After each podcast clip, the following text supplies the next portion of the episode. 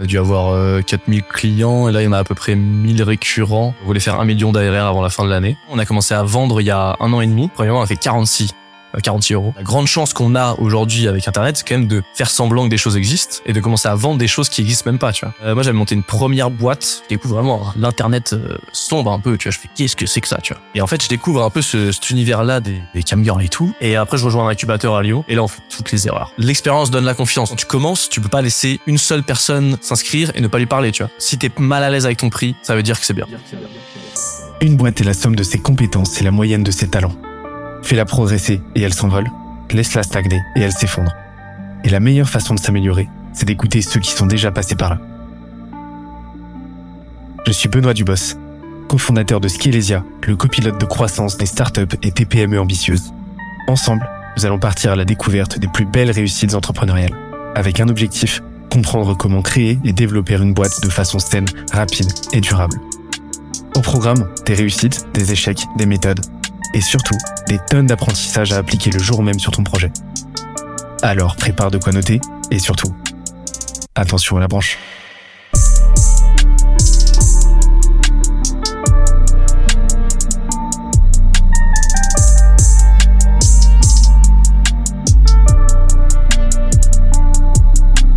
Let's go.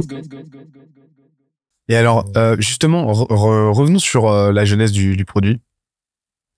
Euh, tout début, les six premiers mois, qu'est-ce qui s'est passé? Vous avez fait quoi? Vous êtes allé chercher vos premiers clients? Euh, six premiers mois, du coup, euh, déjà rencontre avec. euh, donc moi, je venais de démissionner d'un de mon, mon taf. Euh, je, d'abord, je voulais faire freelance, euh, freelance, grosse ou pourquoi pas monter une agence, tu vois. Et en fait, euh, Robin m'a envoyé un message pour me vendre euh, quelque chose. et je regarde son truc, et il voulait faire quelque chose du scrapping, mais aussi un peu d'automation, etc. Un peu genre euh, agence productisée, un peu comme The Secret Company, euh, où ils te font des, c'est un peu du service, mais il y a du produit derrière, tu vois. Et, euh, et en fait, je fais, je regarde le truc, je fais ah, mais ça, euh, je connais bien le sujet, on peut faire un truc ensemble et tout. Et là, du coup, j'étais encore, j'étais encore en travail, mais j'ai attrapé, euh, j'ai attrapé le, le Covid. Je savais qu'en deux jours, j'allais aller mieux, mais en fait, elle m'a mis une semaine d'arrêt. Je fais ah, merci. et du coup, pendant une semaine, on s'est appelé, appelé, appelé, appelé, appelé. À la base, on voulait faire une agence. Et ce qui est marrant, c'est que, en fait, c'est vraiment tout est parti d'un post LinkedIn. Au début, on s'est dit non, mais euh, en fait, là, euh, ton bout de code que t'as là, c'est un SaaS. Hein, si on le met dans le cloud, euh, on peut en faire un SaaS, tu vois. Parce que lui, en fait, à la base, il avait développé, il avait utilisé plein de solutions. Il était un peu frustré des résultats euh, parce qu'à chaque fois, justement, il devait cleaner les bases, etc. Lui, il avait commencé à faire freelance avant, euh, où il vendait en fait. euh, je sais pas, tu veux dire, ok, moi je te commande un fichier de 3000 lignes, euh, il te le scrapait, il faisait tout bien, il te l'envoyait, il faisait des, aussi des automations LinkedIn, mais pareil, tu vois, euh, service productisé en fait. Tu le payais et lui il faisait euh, des automations derrière. Et en fait, on se dit, bah, tu sais quoi, vas-y, on va euh, fake it until you make it, on fait genre que le produit il existe. On dit, voilà, tel, on décrit le problème. On a passé pas mal de temps à écrire le, le post, bien copyrighté et tout. Euh, donc on fait voilà le problème. Euh, donc ça c'était la- l'accroche, c'était euh, faire faire une bonne recherche sur ce navigateur. Quelle galère. Tu vois. après comme ça, tu vois. Euh, et après on dit ouais, nous on a un produit qui euh, fait ça, ça, ça, ça. On dit qu'on trouvait les emails aussi alors qu'on le faisait pas. on le faisait pas à l'époque, tu vois. Et euh, on publie le post et tout. Au bout de cinq minutes, je vois il y a deux likes. Je fais oh mec ça va pas marcher et tout. En fait, je me reconnecte deux heures après. Et je vois là, c'est c'est parti viral total. Il y a genre euh, une, une centaine de likes, il y a plein plein de commentaires. Et en fait, du coup, j'envoie un lien Calendly à tout le monde par MP. Donc, je fais tout à la mano. Euh, je fais OK, book un meeting, book un meeting, book un meeting. Et en fait, on a fait 150 calls en deux semaines. Sauf que j'avais oublié de, tu sais, sur Calendly, tu peux mettre des horaires. là. et j'avais oublié de désactiver le midi. tu vois? Donc, en fait, on avait des journées de slots d'une demi-heure comme ça, de 9h du mat à 18h, Non-stop. stacké comme ça non-stop, tu vois. Et T'avais pas le temps de bouffer. Et du coup, on s'est dit, et du coup, il y a pas, y a pas de pause déj parce que j'avais désactivé la, la, la pause du midi, tu vois. Du coup, on s'est dit, bon, bah, mec, on fait un sur deux. Du coup, on prenait un, un RDV cha- chacun sur deux et on mangeait un sandwich en une demi-heure comme ça pendant, pendant une semaine et demie, deux semaines, tu vois. Et on a rencontré, euh, mais du coup, c'était incroyable dans l'intensité. Parce qu'en deux semaines, on a parlé à, à plus de 100 personnes qui nous ont décrit euh, leurs problèmes, etc. Ce qui fait qu'on est sorti de là. On avait, on avait juste le code de Robin que lui avait en local et qui vendait à ses clients. On est ressorti des deux semaines. On avait parlé à plus de 100 bêta-testeurs potentiels qui nous avaient tous décrit leurs problèmes, euh, exactement quel était leur pain euh, ou quoi, comment, etc. Donc en fait, pour le dev derrière, c'était c'était easy quoi, parce qu'ils nous ont dit les gars, faites ça. On a besoin de ça là, faites ça, tu vois. En fait, euh, et ça c'est un truc que je recommande de faire pour tous les, les, produits qui se lancent, c'est tu tu fais pas une ligne de code avant de savoir exactement ce que tu veux développer et même avant d'avoir je sais pas 5 10 personnes prêtes à acheter en disant là si tu l'as demain je te paye. Je suis en détresse là, il faut que il faut que je paye, j'ai vraiment mal, je suis prêt à payer ton produit, tu vois. Et là, tu commences à développer parce qu'on est la, grande chance qu'on a aujourd'hui avec internet, c'est quand même de faire semblant que des choses existent et de commencer à vendre des choses qui existent même pas, tu vois. Et ça, il faut absolument le, le vrai. Je pense que tu peux dire, euh, euh, voilà, qui euh, qui voudrait acheter tel SaaS? Soit tu dis il n'existe pas, soit tu tu joues la carte à fond, tu dis ça existe et tu t'engages et tu dis de toute façon si les gens ils en veulent, bah tu sais quoi, on, on, on développera un MVP euh, à l'arrache en une semaine. Toujours dans cet état d'esprit un peu euh, guérilla, tu vois. Et euh, du coup après donc on a Dev. donc moi j'avais pas codé en Bubble, que dalle. Je je je connaissais euh, connaissais le logiciel mais j'avais jamais j'avais jamais tâté parce que justement là on s'est dit ah là faut faire tout ça toi si tu fais en fait si Robin il faisait le front plus le bac tu sais pour six mois en fait tu sais quand t'es le cofondateur 16 d'un produit tech et le produit n'existe pas t'attends quatre mois comme ça, ça euh, et du coup bah je me dis non bah moi je vais faire quelque chose pendant ce temps-là je vais je vais je vais dev euh, je vais je vais dev du coup toute la partie front etc donc on a mis euh, au début ce qu'on faisait vraiment à l'arrache c'est les gens ils nous envoyaient leur lien 16 navigateurs sur LinkedIn et on leur renvoyait le fichier tu vois, donc le SaaS, c'était nous, tu vois. Et nous, on passait à la moulinette, euh, l'URL, on faisait scrapping, on leur envoyait leur fichier. Et ils disaient, euh, comme ça, c'était un bon moyen de mesurer l'output, tu vois, avant même de faire un front, etc., où tu peux lancer le truc. Et après, ils faisaient du feedback pour dire, ouais, là, c'est bien, là, c'est pas bien. Euh, ouais, c'est ça, tu vois. c'est pas quali. Ça, parce qu'en fait, le, le- Vous leur faisiez payer ça euh, non. Ça, on faisait pas payer. Comme je t'ai dit, on a commencé à faire payer. euh, on n'a pas fait. On a. Je crois, on a vendu un ou deux fichiers euh, Hmm. par-ci par-là au début, euh, quand on était toujours en mode agence là. tu Ouais, mais ça vous permettait de mesurer l'intentionnalité d'achat aussi, quoi. Bah ça, de toute façon, la seule vérité, c'est c'est les gens qui payent. hein. Parce que toi, je m'en souviens, j'ai vu quelqu'un sur LinkedIn qui te dit euh, ah oui, Avaboot, c'est super, vraiment, tout. Je regarde, il était pas dans la base de données, tu vois. Il avait pas testé le le produit, tu vois. Donc il y a des gens qui disent que ton produit il est bien, ils l'ont même pas testé. Euh, donc la et la seule vérité, c'est l'achat. La seule vérité, c'est l'achat. C'est comme c'est comme euh, tes potes, ils vont dire ah oui, c'est super ce que tu fais, mais est-ce qu'ils sont prêts à mettre de l'argent et ça, la- l'argent, c'est la seule vérité pour moi euh, pour mesurer un intérêt, tu vois? Arte, c'est génial, mais par contre, le soir, TPMP, c'est quand même mieux, quoi. Ouais, voilà, tu vois, je crois il y avait un sondage qui disait que euh, Arte, c'est la scène préférée ouais, des Français. la chaîne Arte la chaîne préférée des Français, mais il y a que euh, C'est part 2% de marché, c'est, euh, c'est 4, 4 pour, ouais, entre 2 et 5%. c'est- ah, c'est ça parce que les actions dans enfin dans les paroles là ce qui rentre en jeu c'est que tu veux que les gens autour de toi ils te voient d'un bon œil etc donc t'as l'aspect aussi euh, reconnaissance qui entre en jeu alors dans les actions quand t'es tout seul chez toi là tu prends tu vois les actions sont plus égoïstes plus vraies tu vois Hmm. Euh, la, la, la dépense dépenser l'argent c'est vraiment ça répond vraiment à l'intérêt Et c'est pour ça que je cherchais à vendre le plus vite possible et ça m'a fait de le faire et euh, déjà de mesurer l'utilisation mais aussi l'intentionnalité d'achat. Bah, c'est de, euh, de de compresser complètement, enfin de complètement euh, de, de, de complètement casser, se dissiper cet écran de fumée. Des gens qui vont te faire des feedbacks, qui vont dire ouais c'est Ouais. trop bien, c'est génial, etc. Mais qui derrière n'étaient peut-être pas prêts à acheter. Toi t'as validé ça le plus vite possible quoi. Ouais, tu peux, bah, tu peux perdre beaucoup de temps avec ça, et c'est vrai que faut pas avoir peur, parce qu'en fait, c'est, quand tu oses pas demander le prix, t'as un peu peur de la vérité. Tu vois, tu, tu vas te confronter, ça il va te dire non, il va te dire ton produit il est nul et tout. Tu vois, ah, t'as pas envie d'entendre ça, tu vois. Alors quand tu te dis, euh, quand tu te dis, bon, là, euh, euh, tu payes, tu payes combien, là, demain, là? Ah, ah, ah, bah, je sais pas. tu vois, tu vois les gens qui disent, ah oui, oui, je paye. Et les gens qui disent, ah, bah, non, non, non, non, tu vois. C'est vraiment, c'est la, la meilleure question à poser, quoi. C'est, tu payes, euh, tu payes combien? Essayez de pas donner de chiffre au début pour euh, tu vas dire tu tu paierais combien là? Si tu trouves des gens assez honnêtes pour dire euh, bon là franchement moi je paierais euh, 100 balles pour ça tu vois après il y a des gens ils vont dire ah ouais mais je vais vraiment l'acheter. Du coup ils vont ils vont essayer de baisser le prix. Déjà ils vont négocier avant même que le produit existe ça c'est marrant. Mais ouais c'est bah, comme t'as dit c'est c'est vraiment chercher à vendre en fait. Pas tester. C'est bien d'avoir des bêta testeurs etc nous on a fait la nous on a commencé à vouloir vendre après euh, après euh, après trois mois je crois.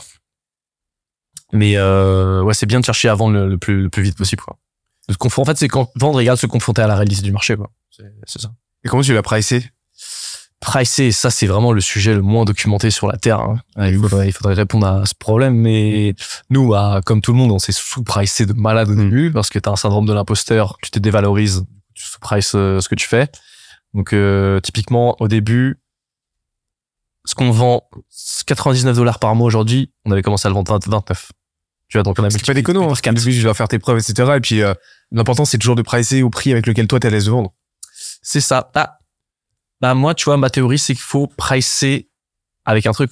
Si t'es mal à l'aise avec ton prix, ça veut dire que c'est bien. En fait, si t'es à l'aise avec ton prix, ça veut dire que c'est à trop bas. Parce que si t'es à l'aise, tu dis, ah oui, oui, bah, moi, je vaux ça, etc. Alors, si t'es un peu mal à l'aise, ça veut dire que c'est le bon prix parce que c'est assez cher, tu vois. Même toi, si tu te sens un peu imposteur, ça veut dire que Ça, c'est ça- du service, en tout cas. Je pense Ouais. que- Mais ça, ça du tient quand tu, ça, ça, ça tient quand t'as pas besoin de déballer ton prix parce que quand tu déballes le prix, t'es pas à l'aise, ça se ressent tout de suite, quoi.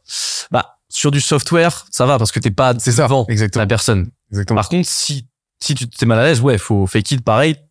Tu fais genre que t'es confiant. Exactement. Dis-moi, c'est ça. Et la moindre hésitation, la moindre intonation qui flanche un tout petit peu dans la voix, ça se ressent tout de Ouais, suite. c'est C'est ça, c'est foutu, quoi. Bah, je pense que c'est surtout, je pense surtout, euh, nous c'était pas notre cas, mais les freelances typiquement, à chaque fois euh, quand un freelance commence, il met son TJM beaucoup trop bas. Tu vois. Parce que pareil, t'as ce truc et tout. Je suis sûr que la moitié des freelances ils commencent, ils disent voilà, moi c'est ma première mission, je prends 800 balles. Je suis sûr qu'il y, y a des gens qui diraient oui. Tu vois. Mm. Et t'économises six mois entre le moment où t'as as fait les, toutes les étapes psychologiques pour te sentir légitime. C'est clair. Le Ah. pricing, il y a quelque chose de très psychologique hein, dans le pricing. hein. C'est avant tout une histoire de barrière mentale. Hein. Bah, c'est beaucoup lié à la confiance en soi et, de- et est-ce que tu te sens capable de le défendre, etc. Tu vois. Et il y a aussi un truc que les gens oublient, c'est que, euh, enfin, il y a beaucoup de gens qui ne savent, qui ne comprennent pas vraiment en profondeur ce qu'ils vendent. Parce que Mm. j'avais pris l'exemple d'un des ghostwriters sur LinkedIn. J'ai expliqué un truc, c'est que les ghostwriters, ils vendent pas des posts LinkedIn. Ils vendent l'économie du temps passé à le produire, plus une garantie de qualité, euh, une garantie de qualité versus une, une, une, une, une incertitude de qualité si c'était la personne, si c'était le client qui le faisait lui-même. Et en gros, sous peu que tu t'adresses, et ensuite la clé pour te pricer très cher, Mhm. C'est de te positionner auprès d'une audience adressable qui, dont le temps vaut très cher. Donc, Mhm. c'est-à-dire qu'en gros, bah, derrière, euh, le calcul est très simple et le, la- le calcul dans la tête de ton audience va être très simple. Mon temps vaut, euh, mon heure de travail vaut temps. Euh, tu t'adresses à un CEO, à des CEO dont le temps en moyenne vaut euh, 15 000 balles de l'heure. Bah, mon heure vaut tant. Donc, le coût d'opportunité que j'ai à écrire le post LinkedIn va être à hauteur de ce temps-là, donc 15 000 balles, par exemple. Mhm. Donc, euh, bah, mon post LinkedIn vaut, le, si je l'ai publié moi-même, vaudrait 15 000 euros.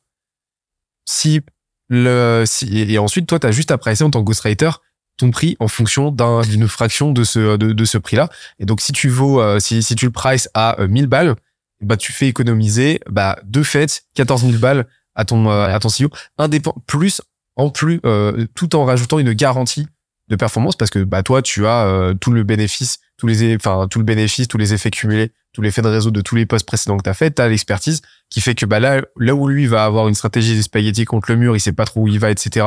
Donc, son poste, il y a moyen qu'il floppe, bah, toi, tu, tu rajoutes une surcouche de garantie de résultat qui fait que, bah, lui, en fait, il est sécurisé, etc. Et au final, tu vends même plus un poste LinkedIn, tu vends juste l'économie du temps et tu vends, bah, euh, tu vends euh, la compensation de ce coût d'opportunité, tu vois. Et Quand Parce que tous ça- les, tous les freelances vont prendre ce pitch là.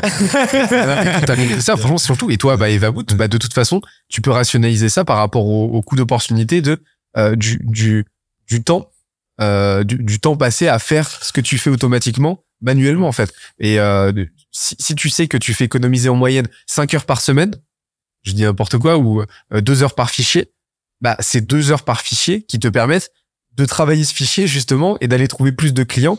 Et, euh, que tu presses ça, c'est bon, t'as gagné, quoi. C'est ça, je pense que le, ouais, l'enjeu, c'est vraiment de, comme tu sais, de, de trouver là où ça fait mal. Et en fait, une fois que t'as trouvé là où ça fait mal, tu remets le couteau dans la plaie. Tu vois, t'es en mode, non, mais regarde, en fait, c'est, regarde comme t'as mal, là. Tu te rends pas compte, en fait. Tu t'es rapide, tu fais, non, mais là, une heure de ton temps, ça vaut cher, tu vas faire ça, etc. C'est ça que, une fois que tu connais bien le pain euh, que tu résous, après, derrière, faut bien appuyer dessus, dire, euh, parce que les gens réalisent pas, des fois, ils disent, ah non, mais en vrai, ça va et tout. Je fais, non, non, non, ça va pas, regarde. Et là, t'appuies et tu dis, non, t'as bien mal, là, tu vois. et c'est ça qui va faire en sorte qu'il dise, ah oui, c'est vrai. C'est vrai que ça me fait mal. En fait, je suis prêt à payer, je suis prêt à payer plus cher. Effectivement, nous, bah, nous, pareil, on vend du temps et on vend du temps qui fait mal. Il y a le, tu sais, il y a, y a différents types de temps. Y a- typiquement, euh, tu me prends, euh, tu me dis, ah, je vais écrire des articles à ta place, ça va te faire gagner du temps. Je fais, ah non, moi, j'adore ça, moi. Euh, Ce temps, je, je veux le faire. Donc, euh, ce vent, il vaut pas cher. Tu me dis, euh, tu m'économises du temps à me cramer les yeux sur un fichier Excel, à ouvrir des profils LinkedIn, à dire oui, celui-là, c'est bien, lui, celui-là, c'est pas bien. Là, là, c'est du temps qui fait mal, tu vois. Et c'est de la douleur. C'est vraiment de la douleur physique, quoi. Ça, c'est un bon signe, un bon signal, je trouve. En fait, non seulement, enfin, ton temps, quoi qu'il arrive, il vaut cher parce que ton, ton temps vaut toujours la même chose, mais par contre, il est coûteux. Oui, c'est ça, c'est du temps qui fait mal, qui Il te coûte quoi? Il te Mhm. coûte quelque chose parce que, euh, bah, parce que tu, tu, tu, tu kiffes pas et en plus de ça, bah, t'as le coût d'opportunité, ouais, euh, de, de, de, de, de, faire quelque chose à faible valeur ajoutée, là où tu pourrais faire quelque chose à bien plus, à, à, à bien plus, euh, avec un ROI bien plus fort, en fait. Et, euh, et donc, en fait, votre pricing, votre méthodologie, ça a été de commencer à un prix plutôt bas, ensuite d'augmenter au fur et à mesure et, et de voir ce qui se passait au Bah, niveau. en vrai, c'était pas une stratégie parce que c'était juste qu'on avait peur de faire plus. Ouais. Avec le recul. Tu vois, là, on a beaucoup plus, bien sûr, euh, confiance euh, dans ce qu'on fait. On peut dire des, Ouais. gros, des gros prix euh, sans bégayer, tu vois. mais, euh, mais au début, en fait, c'était purement du manque de, de confiance. C'est, euh, ah, excusez-moi, je suis là, je vends ça, pardon, tu vois. non, c'est bonjour, je vends ça, ça vaut ça. Et après, en fait, l'expérience donne la confiance. Donc c'est sûr Mm. qu'une fois que t'as, bah, une fois que t'as 100 clients, bah, tu peux dire, attends, mec, euh, j'ai 100 clients et tout ce temps, c'est beaucoup plus facile de le défendre, tu vois. Mais il faut, pour gagner du temps, faut quand même essayer de se mettre dans ce mindset-là, essayer de, de- d'être dans, de gagner cette confiance. Même si tu l'as pas vraiment, de la montrer au moins, tu vois, de faire genre. pour, euh, pour, pour pricer un peu plus. Et nous, on a multiplié, euh, donc on a augmenté deux fois. Euh, première fois, on s'est dit, OK, euh, bah, on double. On double tout, on voit ce qui se passe. Euh, personne. euh, Par contre, on fait, on n'augmente pas pour les gens qui payent déjà. Parce qu'on considère que c'est un peu des gens qui ont, bon, ils étaient là au bon moment, ils ont sponsorisé, etc. Ils ont un peu nos- la famille, quoi, tu vois. C'est les, les premiers, les premiers clients. Euh, je sais qu'il y a des boîtes qui disent que, par exemple, tu gardes le pricing pendant six mois et après on t'augmente. Nous, on n'aime pas trop ça parce qu'après, ça crée beaucoup de problèmes en disant, ah, mais vous augmentez alors que moi, je suis client depuis un an, qu'est-ce que c'est que ça, etc. Ça, c'est un peu de la charge mentale, des problèmes à gérer quand, quand je fais ça. Mais sur les, tu te rends compte qu'en fait, la majorité du temps, tu augmentes tes prix et il se passe strictement rien du tout. Juste les gens, ils continuent à acheter. Après, on a augmenté une deuxième fois quand on a rajouté l'email. On s'est dit, ouais, nouvelle feature, nan, nan, on en profite, on en profite pour, pour rajouter un petit peu. Pareil, euh, il se passait rien. Après, là, on a arrêté parce qu'il y a des gens, ils commencent à dire que c'est trop cher. Il y a des gens, ils te en disant, ah, c'est trop cher. Donc là, on s'est dit, si les gens, ils achètent alors que c'est trop cher, bah là, là, t'es bien, tu vois. Tout le monde achète Apple, les produits Apple, alors que tout le monde trouve ça un peu trop cher, tu vois. Tu dis, euh, tu dis, attends, je l'a- j'adore ça, mais c'est un peu cher quand même, mais je l'achète quand même, tu vois. Et c'est ce sweet spot-là, en fait. C'est, ah, je trouve ça un peu cher, mais j'achète quand même parce que vraiment, c'est un, c'est un bon Mm. truc. Et en fait, je pinaille un peu parce que euh, je dis que c'est trop cher, mais en fait, je veux le produit, tu vois. J'interromps l'échange 30 petites secondes pour te dire de ne pas oublier de nous ajouter une petite note des familles sur Apple Podcast ou sur la plateforme de ton choix. Tu connais la chanson, ça nous aide très fort à faire connaître euh, le podcast au plus de monde possible. Allez, on reprend. Donc le signal, euh, en fait, le signal qui t'a indiqué, c'est contre-intuitif de ouf, moi, mais c'est Gigasmart, c'est le signal qui t'a indiqué que là, vous étiez sur euh, la bonne tranche de pricing, c'est quand vous avez commencé à avoir du churn à cause du pricing? C'est ça, mais en fait, le c'est trop cher, c'est pas, c'est, jamais la vraie raison du churn, hein, c'est trop cher. C'est trop cher pourquoi? C'est non, c'est pas, c'est pas c'est trop cher, c'est que t'as, je t'ai pas eu la valeur que tu tu as l'erreur, ouais, exactement. C'est ça, tu. C'est sûr, mais euh, c'est pas un problème de. mais pas- justement, en fait, justement, en fait, je trouve ça, je- pourquoi je trouve ça smart, c'est parce que euh, t'as toujours cet enjeu de trouver ton product market fit. Le product market fit, c'est surtout, enfin, t'as le produit, mais t'as le marché, et en fait, le marché, le product market fit, c'est pas quelque chose de, euh, euh, c'est pas quelque chose de monolithique, instant euh, binaire, tu l'as, tu l'as pas, c'est quelque chose de progressif, d'itératif, d'incrémental, et en fait, tu vas le renforcer un petit peu plus de semaine en semaine à mesure que tu vas savoir de mieux en mieux à qui tu t'adresses, quel est vraiment ton cœur de cible et comment le servir toujours mieux et comment faire en sorte que chaque client soit un peu mieux servi que le précédent. Et ça, c'est fondamental à comprendre. Mais le pricing, c'est un excellent moyen de, d'évaluer ça. Pourquoi? Parce que, bah, grâce au pricing, tu vas pouvoir écrimer les gens qui sont cost sensitive. Les gens qui sont cost sensitive, bah, déjà, c'est des gens, soit qui sont pas assez solvables. Et donc, bah, forcément, à un moment donné, tu peux pas bâtir une boîte sur, euh, avec des, avec un marché qui est pas solvable. Et en plus de ça, tu vas pouvoir écarter les gens qui ne sont pas dans ton cœur de cible parce que le simple fait qu'ils churn à cause du prix, c'est tout simplement que, bah, comme tu l'as dit, ils ne reçoivent pas la valeur. Donc, euh, donc atteindre ce point, ce point-là, euh, ce point-là de entre guillemets de rupture, ce point-là de filtrage où je commence à avoir des gens qui partent et qui invoquent le prix, c'est un excellent moyen de dire ok maintenant qui qui est-ce qui reste? Il y a des gens qui sont partis, mais qui est-ce qui est resté? Ok, bon bah par analogie maintenant, par euh, par extension, je sais à quelle audience maintenant je m'adresse et je sais quelle est l'audience cœur qui pourra rester quoi qu'il arrive parce que elle reçoit 100% de la valeur que je propose, tu vois. C'est ça parce qu'il y a aussi des clients un peu toxiques, tu vois. Il y a, il y a exactement. le même qui revient souvent, tu sais, euh, client à 500K, euh, envoie le devis, lendemain payé, client à 500 euros, euh, va pinailler sur tous les prix à chaque fois. Exactement. Là, généralement, plus les gens payent cher, plus les gens sont chill, quoi. Mm. Plus les gens payent sans, sans, sans trop négocier sur des choses, etc. Parce que c'est, c'est, c'est des bons clients. Et euh, ouais, faut, arri- faut arriver. bah, C'est dur de le faire, mais un peu identifier euh, quels sont tes clients, euh, des gens qui payent, mais en fait trop pas forcément. En fait, est-ce qu'ils payent parce que t'as de la valeur ou est-ce qu'ils payent juste parce que c'est pas cher? Tu vois. En fait, tous ces clients-là qui payent juste parce que c'est pas cher, c'est pas forcément tes, bons clients. Nous, on a remarqué typiquement euh, les sales un peu plus à l'ancienne, c'était bien meilleurs clients que les grosses. Parce que les grosses, ils savent un peu tout faire eux-mêmes, ils vont chercher à réduire les coûts tout le temps, etc. Donc en fait, les grosses, c'est pas forcément des, des hyper bons clients pour nous. Le meilleur client, c'est euh, c'est la limite la PME qui connaît pas trop les automatisations. Ça lui fait gagner énormément de temps parce que justement, elle copier-coller les trucs à la main était dans un système hyper archaïque. Et eux, ils sont prêts à payer euh, assez cher pour le produit, tu vois.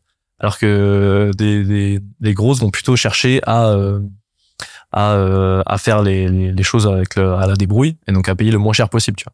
On a déjà dit des gens qui disent ah vous on peut pas avoir l'email à 0,00001 centime des trucs comme ça. et ça c'est pas des ça c'est bon clients. Après ils te demandent et après si si toi au début tu sais pas dire non, tu vas commencer à te plier à leurs exigences. Là je pense pas typiquement en freelance, tu vois, si euh, tu commences t'as un client qui te paye pas beaucoup cher, après justement il commence à te demander plein de trucs. Euh, du coup tu euh, t'es pas payé cher, en plus tu fais beaucoup de boulot etc. Ça pareil c'est des clients qui sont toxiques, tu vois. Alors que des clients qui vont payer plus cher ils vont dire oh mais ça c'est bien t'inquiète vas-y. Il y a 80% du job qui est fait. euh, euh, ce que je veux, c'est la grande direction. tout ça. Et euh, ouais, mais c'est c'est très peu documenté ce, ce sujet. Il y a une boîte qui le fait bien, qui s'appelle Profitwell. Je sais pas si, je sais pas si tu vois. Eux, ils, euh, eux, ils, ils, ils font pas mal de vidéos sur YouTube. Ils ont Dans le CEO, dans le CEO qui a fait une vidéo où il dit churn pendant euh, 10 heures. Ah ouais? Tu l'as vu celle-là? Non sur il avait un live Twitch genre? Il a fait une vidéo euh, YouTube où il dit churn, le mot churn pendant 10 heures non-stop. il a perdu un pari ou quoi non? C'est pas ça? Je sais pas. Je sais plus s'il a dit pendant 10 heures ou 5 Ouais. fois, un truc comme ça. ok ouais il a dû perdre un Mais- pari tout pourri c'est le mec. Et, euh, mais, mais par contre, leur, par contre, leur contenu est, est- Ouais, c'est est- incroyable. est giga propre. Ouais. bah ils sont sur un boulevard il y a personne Ouais. j'avais vu un truc euh, d'ailleurs c'était hyper intéressant ils ont fait un graphe typiquement en en en, en, en grosse euh, ils ont mesuré le contenu créé et l'impact euh, des actions sur le revenu. Acquisition c'était 4 70% des contenus créés. Rétention euh, 20% euh, monétisation donc le pricing 10% des, des contenus qui sont créés sur la monétisation. Et après ils mettent un autre graphe impact des actions. Genre acquisition c'était comme ça rétention c'était comme ça et monétisation c'était énorme tu vois. En fait, c'est la monétisation, c'est le levier avec le plus d'impact, mais qui est le moins documenté et le moins utilisé, tu vois. Parce qu'imagine, tu doubles des prix par deux. Euh, ça, c'est, ça te fait, euh, tu vois, au lieu d'écrire, ça t'a fait économiser d'écrire 100 articles SEO pour avoir le, les clients nécessaires pour avoir la même augmentation de revenus, tu vois. Même augmenter le prix de, tu fais 10 euros, tu vois, tu fais, tu fais 10, t'as un abonnement, tu l'augmentes de 10 euros, fois 1000 par mois, et 10 000 euros de, de MRR, tu vois, c'est, faire la même chose en acquisition, c'est compliqué, tu vois. C'est clair. Donc c'est un peu sous-côté, la, le pricing. Tu sais que, voilà, tu vois, bah, bah, Alexis, tu connais. Ouais. Un petit peu. Ils ont, tu sais qu'ils sont passés, euh, il m'a expliqué qu'ils sont passés de, euh, de, euh, ils sont passés de 3 à 7 millions d'ARR Ouais. avec, euh, avec un, un gain incrémental de, de net customer base, donc euh, de clients, euh, euh, de, de nombre de clients qui a quasiment pas augmenté en un an, en augmentant les prix. Ok, ouais, bah ça, bah, exemple incroyable. Les prix, Ouais. prix, euh, pricing plus upsell. Ouais, c'est ça. Voilà. C'est pas t'oublies, en fait, toi, t'oublies, euh, l'upsell, tu vois, typiquement, c'est en SaaS, t'es, tu, t'y penses pas, euh, tout le temps, tu vois, tu dis acquise, acquise, faut remplir, faut remplir, faut remplir, mais comment tu monétises encore plus ta base existante, tu vois? Exactement. Effectivement, ouais, ça va plus de, plus, plus que doubler, tu vois, incroyable, avec- juste avec upsell et Exactement. monétisation, quoi. Exactement. Et donc ils avaient craqué déjà l'acquisition, donc ils savent faire. Ouais. Et donc maintenant ils ont bossé sur leur pricing, etc. Et donc maintenant ils vont ils vont pouvoir débourrer les trucs. Ils ont ils ont ils ont ils ont un petit peu euh, quadrillé euh, tous les leviers de croissance.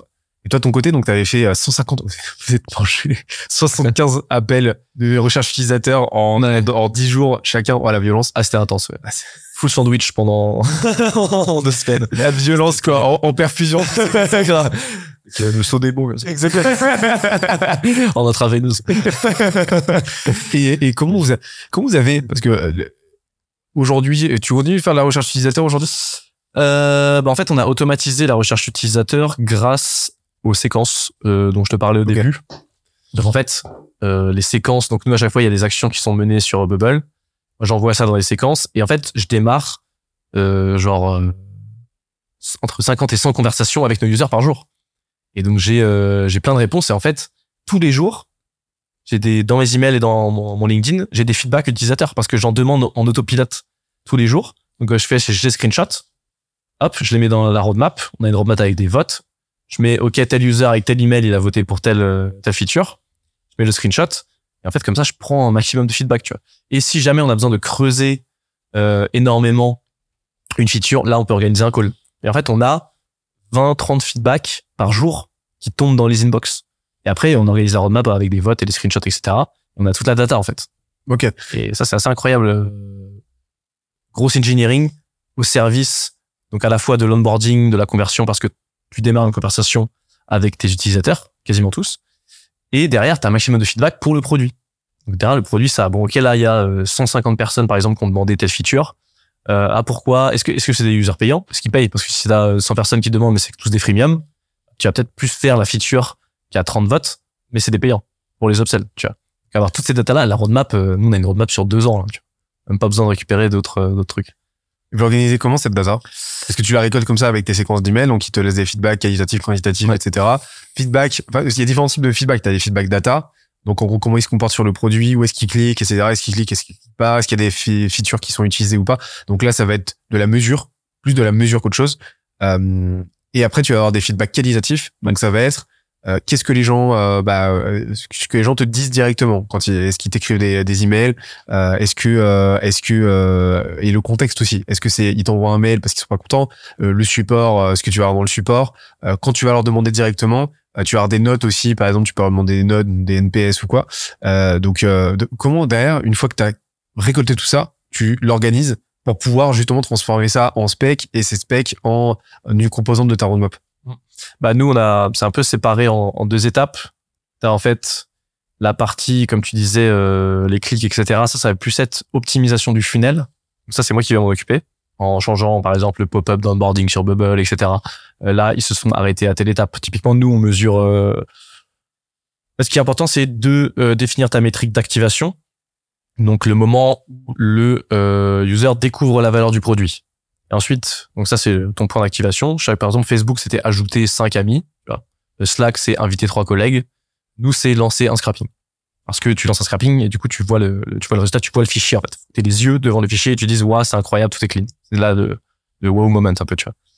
Ensuite faut accélérer accélérer au maximum ce qu'on appelle le time to value. Donc il se passe combien de secondes minutes entre le sign up et l'arrivée à ton point d'activation. Comme tout va ultra important, on va en reparler juste à ça. Ouais, bah ça, justement, l'accélérer le plus longtemps possible parce que typiquement les onboarding qui durent trois plombes, tu tu tu allonges un peu ton ton time to value. Et nous, notre, notre- du coup, c'est le t'as le graphe des sign up tous les jours.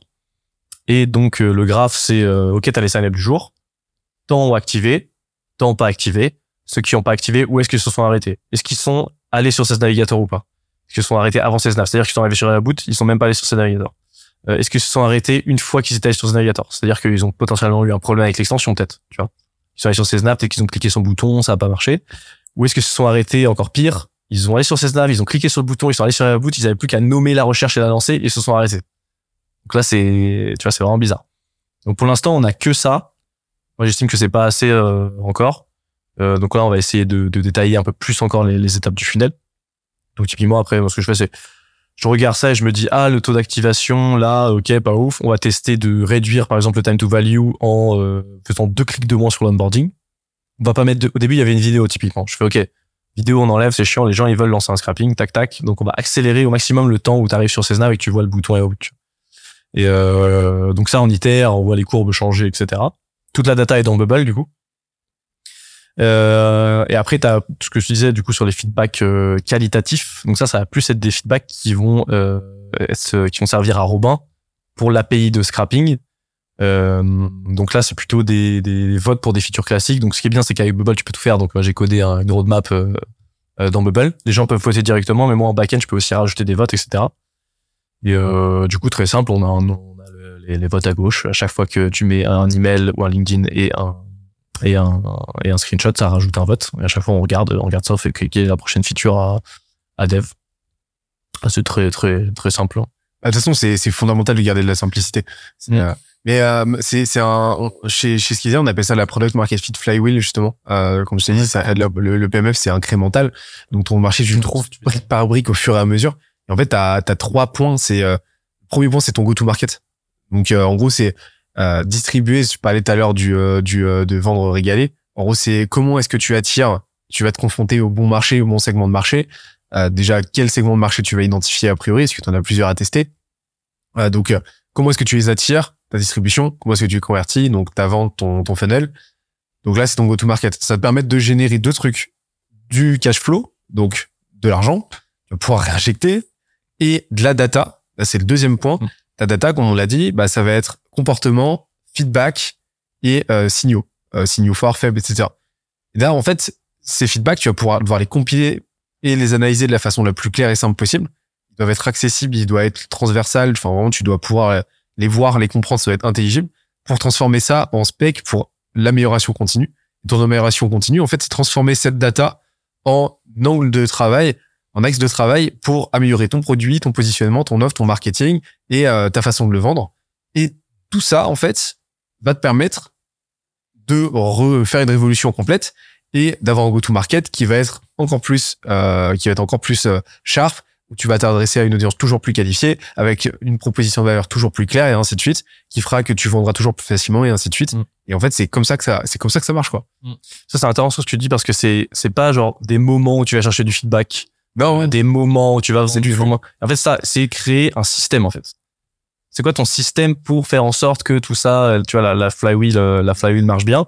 Et tout revient, en fait, à avoir des conversations avec l'utilisateur? Parce que quand tu as des conversations, tu crées du lien, tu débloques les gens, euh, tu récupères des feedbacks. En fait, la conversation avec le user, c'est là, c'est là que tout se passe, tu vois. Donc, il faut absolument démarrer les conversations avec tous les gens qui viennent sur ton site. Nous, c'est très facile parce qu'il y a un formulaire de sign-up, donc, euh, bah ouais, c'est, donc euh, c'est c'est assez simple. Mais pareil sur, euh, enfin, tu peux pas, surtout quand tu commences, tu peux pas laisser une seule personne s'inscrire et ne pas lui parler, tu vois.